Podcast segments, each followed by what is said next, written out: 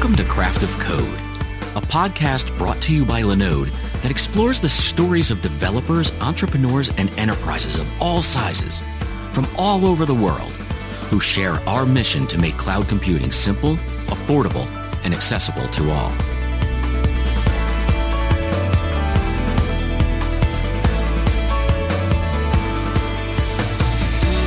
K 12 online learning tools are often fragmented and expensive.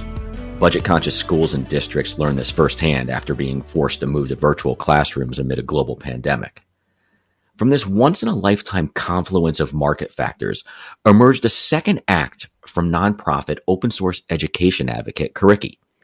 Launched out of a goodwill project from Sun Microsystems in 2007 to create a collaborative space for educators, Curriki is the first open repository of lesson plans and other teacher facing materials. Curriki expanded its mission to include the development of Curriki Studio, the first free and open digital authoring and publishing tool for teachers. Curriki was founded on the belief that solutions to problems in education must come from a free and open approach, providing not just open content, but open technologies that are easy to use. Our guest today is Curriki CEO, Abby Ross. Welcome, Abby. Thanks so much for having me. This is really exciting. So let's start with the basics, uh, if you can. Tell us a little bit about how Curriki sets itself apart in the courseware development uh, and delivery space, you know, especially at a time when the world is taking a closer look at best practices enabling distance learning. Sure, great, great question. So, uh, has a history of working on this challenge of how digital learning content is distributed and openly shared. You know, for over a decade, starting out of um, Sun Microsystems um, you know, when we looked at the landscape actually pre pandemic uh, around how educators were using our resources and adding to our library, we found that there was a tremendous gap in the market. Um, and ultimately, in looking at the library, you know, there was a lot of static content, you know, PDFs, videos, um, and a lot of, you know, teachers were working really hard to put together lesson plans, but they didn't really have the tools without cobbling together a lot of desperate ed tech tools to try to make something engaging for their students.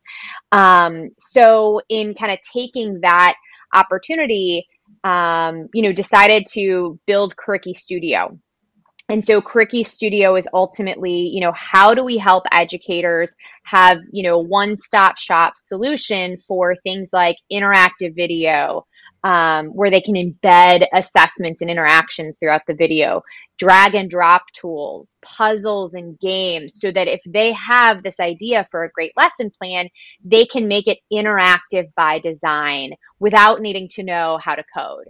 So that's really how Curriki Studio was born. We were, you know, tinkering away on it and then the pandemic hit. So ultimately, that really accelerated how we decided to go to market to get these tools in the hands of educators and, you know, learning designers and authors and anybody with something to teach, you know, as fast as possible. Um, so ultimately, kind of the the emergence of distance learning was a really great opportunity for us to, you know, go to market and get some feedback from educators on how they're using interactive tools and how Curriki Studio can really help take what was, you know, static content and make it into something that is dynamic and engaging for every learner, real time scoring, and also then publishes into systems that educators are already using.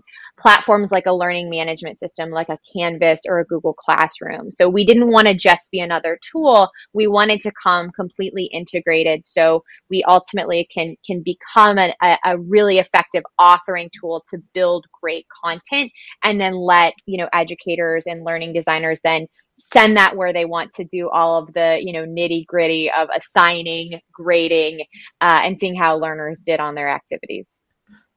Now i imagine you talked to a lot of educators as you were as you were doing this. What are some of the challenges that they were that that you heard directly from them that they were facing? Any good stories there? Or how were they you know also how were they how were they trying to overcome some of the challenges that they had yeah, absolutely. Most of the uh, you know feedback from educators, whether it's a teacher in a classroom, you know, or an administrator trying to help teachers go digital overnight, um, a lot of it did kind of stem back from you know, we have a lot of video content, but we don't know how to make it engaging. Or we have these lesson plans, but you know, we're just sending kids to a Google Doc or printing off PDFs. Um, if educators did want to make something dynamic and engaging, they would have to go to, you know, five or six different tools, have their learners log in to five or six different tools just to put together an experience. Um, so that's pretty jarring for both the teacher who's then investing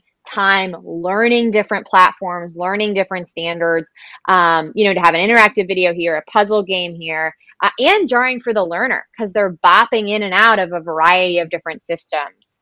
Um, so that was really helpful. And from the administration side, paying subscriptions for multiple different uh, platforms that will allow for something interactive can really get expensive. And, and that's a resource that schools just don't have. So by putting this all together, making it a simple and streamlined platform, platform where educators can build content um, and making it free and open source, we really found that um, you know we were able to meet meet teachers where they were and give something that you know they were already doing. They were just spinning their wheels and spending a lot of valuable time doing.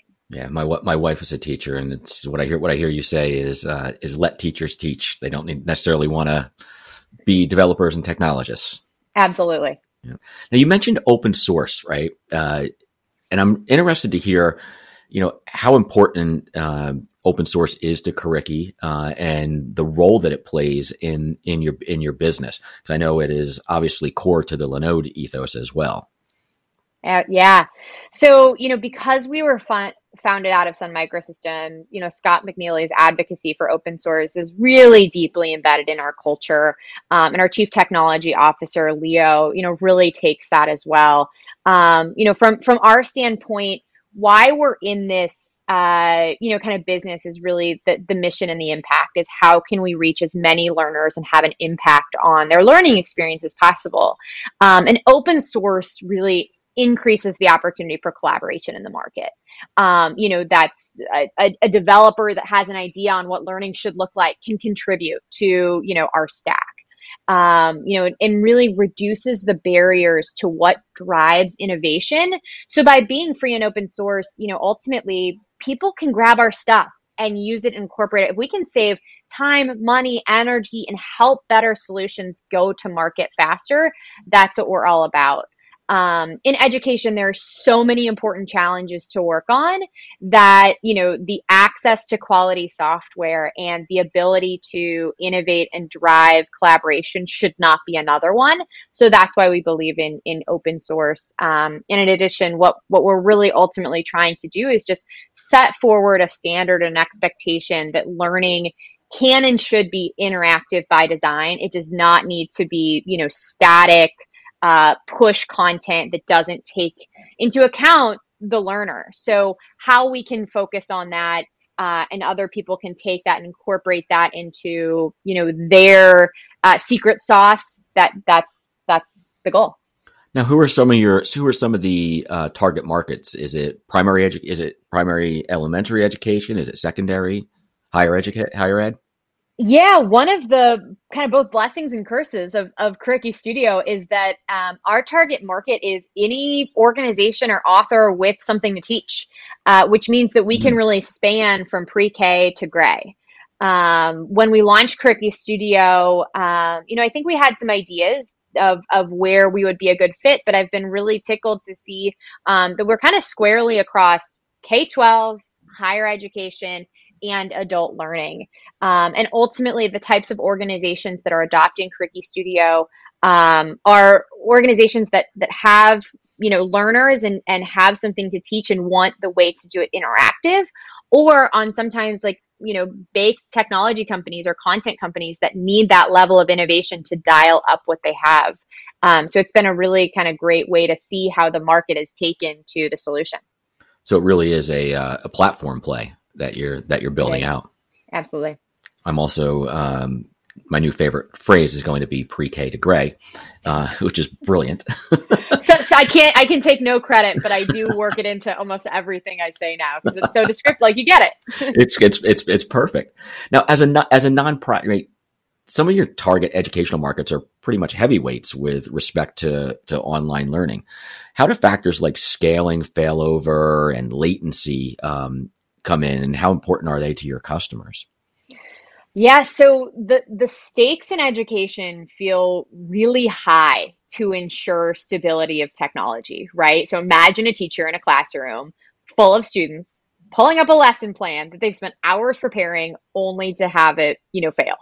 Um, so reliability is critical, and and that's how these issues manifest themselves on the ground level of implementation. And we have to remember that when we're planning technology architecture. Um, and our partners have you know complex needs. You're talking about educational organizations with layers and you know approval processes and things where we need to really be respectful of those systems. Um, and we know that when educational organizations invest in something it can be very sticky. Nobody wants the rug ripped out from under them. Um, you know nobody wants something that isn't reliable um, or you know massive massive latency. So um, becoming a solution where they invest in their curriculum and content means that there's lots of potential for concurrency and usage and storage. So dependency is really important for us. Now, as a nonprofit, I know you want to spend your resources on developing learning resources, not on hosting services. I would imagine, you know, and that's sort of how your relationship with Linode started and became part of your operating strategy. Now, how's that working out for you, and how important are things? I guess the bigger question, right, is how important are things like price and support to Curriki's mission, especially your role as CEO? Yeah, um, we are so grateful for our partnership. You know, it, has been critical in our uh, ability to innovate and focus on the things that are going to drive our business forward so that we can focus on building the technology tools and, you know, the community around it um, you know, ultimately, I think, you know, back to kind of when the pandemic hit and we needed to scramble to go to market to get this in the hands of learners that were desperate for a solution and, and educators, um, you know, Linode really stepped up and said, you know, here is a way that you can make sure you can stand up your product, you can have something that's reliable, and you can start learning and testing and giving something that, you know, works for partners. So it's really helped us um, kind of bridge that gap between startup into now growth phase that um, you know we're, we're we're grateful to have that partnership of uh, not needing to worry about some of those you know DevOps backend sides and, and having a reliable uh, support system that our team can work around. And that's something that we've seen in the in the past uh, throughout our history is companies and organizations like yours that start with us in that innovation phase and then grow into legitimate real enterprise sized companies. That's that's the goal. yeah. So, what advice would you give to other companies who are trying to change an industry like Curriki is? Oh, it's not for the faint of heart, that's for sure. Um, you know, education is, um, you know, I, I think important to everybody because we've all, you know, had an education. We see ways and opportunities for, you know, how we can do better. Um, you know, the thing that I think keeps us grounded at Curriki is um, you know, what does this look like in practice? Um, getting really close to to the users um, of the platform and product, and for us, that actually spans a really broad spectrum. Users to us is yes, the end learners of are they enjoying what uh, you know the learning experiences that have been created from Curriki Studio? It's the authors, the people that are using the tool to build interactive curriculum and what they have in the mind, their mind, and what they can do with the tool, and, and how we help bridge that gap or you know help them do that. And then our, our other users are ultimately you know developers, people that are contributing to this um, open source technology, and you know ways in which we can we can build it and make it better. So um, you know listening listening to them is probably you know what I think keeps us centered on having a roadmap that is uh, grounded in how this impacts our mission, how it aligns to our you know KPIs, and you know ultimately how we're making sure that we make good on our mission. What are some of the pitfalls they should look out for, uh, both from a business uh, from a business perspective and also from a technological uh, perspective? Yeah, so um, you know, one of the things that I think we always uh, try to do internally is um, you know we've got so many ideas and state you know our, our partners are never short on ideas on ways that we can make this tool better. Um, for us, it's kind of coming back to it becomes really easy to overcook what you're what you're making right? Um, so re- being really diligent in okay if we build this what will be the impact? How you know will people pay for this? Will people open up you know their their minds for this and ultimately like their time. Will they invest their time? And that's particularly important in education is um, you know will, will people actually set aside the time to install uh, utilize this integrate get trained and then use the tool the way that it's intended? That's kind of the the north star. And you know that's that's the main thing i think for us is we don't want to overbuild or overinvest in things that we don't know people will set aside the time to use and you know kind of the a phrase like will the dog eat the dog food? Um, that that's kind of i think the most important important thing when it comes to innovating and building on a technology is make sure you're doing it with um, kind of the right kpis in place. Now i know in some in some industries uh, pharma- pharmaceutical uh, pharmacies actually uh, retail groceries there becomes a sort of a trust factor when you're when you're choosing your partners. Uh, you know, are they gonna are they gonna come in? And education, I would imagine, is a is prime for that as well, right? How how important is trusting your provider, right, and the and the partners that you work with, that they don't have designs on taking you out? Yeah, you know, I, I think that for us, being open source and being a nonprofit um, kind of instantly invites collaboration, which mm-hmm. is really helpful when it comes to partners. Um, but at the end of the day, a lot of trust comes in, yes, the, the platform and do we understand their needs, but also just the stability of the organization, of the architecture, of the p- other partners we've brought to the table. Um, so I think that's really critical is kind of who we surround ourselves with in terms of organizations that are using our technology, how they're using it, and then you know partners in the background that are helping support this architecture um, and support you know how the heck it gets into the hands of, of partners. Now, support's a big a big thing for a lot of people. How important and what role does support play? You know, for for Curriki with working with Linode, I guess as an ex- as an example.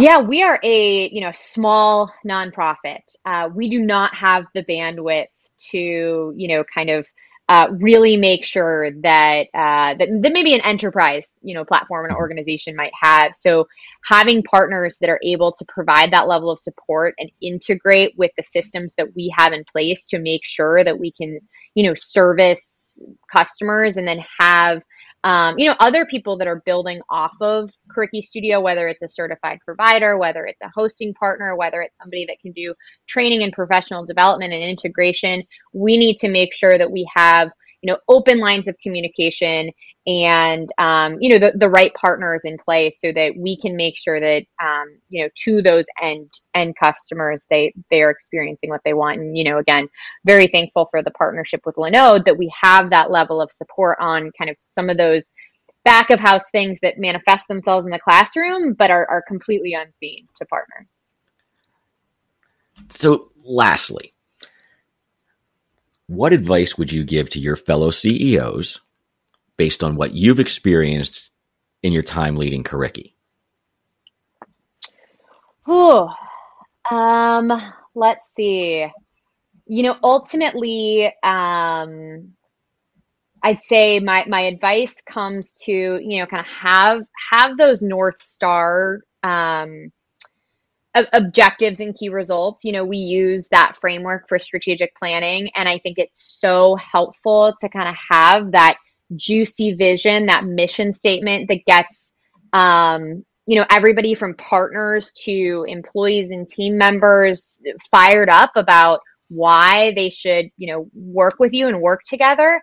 Um, but then also making sure that you can have demonstrated progress towards that juicy vision with um, you know concrete objectives and key results. And for us um, while we're able to plan on a quarterly basis we're also always able to kind of go back to that north star of you know how many learners are on the platform uh, are they learning with better stuff than they would otherwise? Uh, you know, what does this look like? And I, I always um, kind of implore the team to, if they're ever kind of, you know, misaligned or wondering why we do this or, you know, stuff's really hard because this this problem is really hard to to jump into the platform see some of these learning experiences and really understand like the what the world looked like before and what you're doing to add value um, and i think that keeps everybody centered in especially in an industry like education where um, again the stakes are high but the opportunity is so exciting you're doing ama- you're doing amazing work over there, um, and I want to thank you, Abby, for joining us on the Craft Code podcast. Where can our listeners find more information about Curriki? Thanks for asking. So, uh, Curriki.org is kind of the best place for learning more about our mission. You can create a free account for Curriki Studio, poke around, and hopefully that can uh, lead some folks down a, a, bit of a rabbit hole in terms of finding our GitHub and our open source code and the different partners we work with, like Linode. So um, check us out at curriki.org. Thank you, Abby. Thanks. Thanks for listening to Craft of Code. We hope you enjoyed the episode. If you did, please subscribe to make sure you're the first to hear when we release future episodes. And we'd love it if you left a review.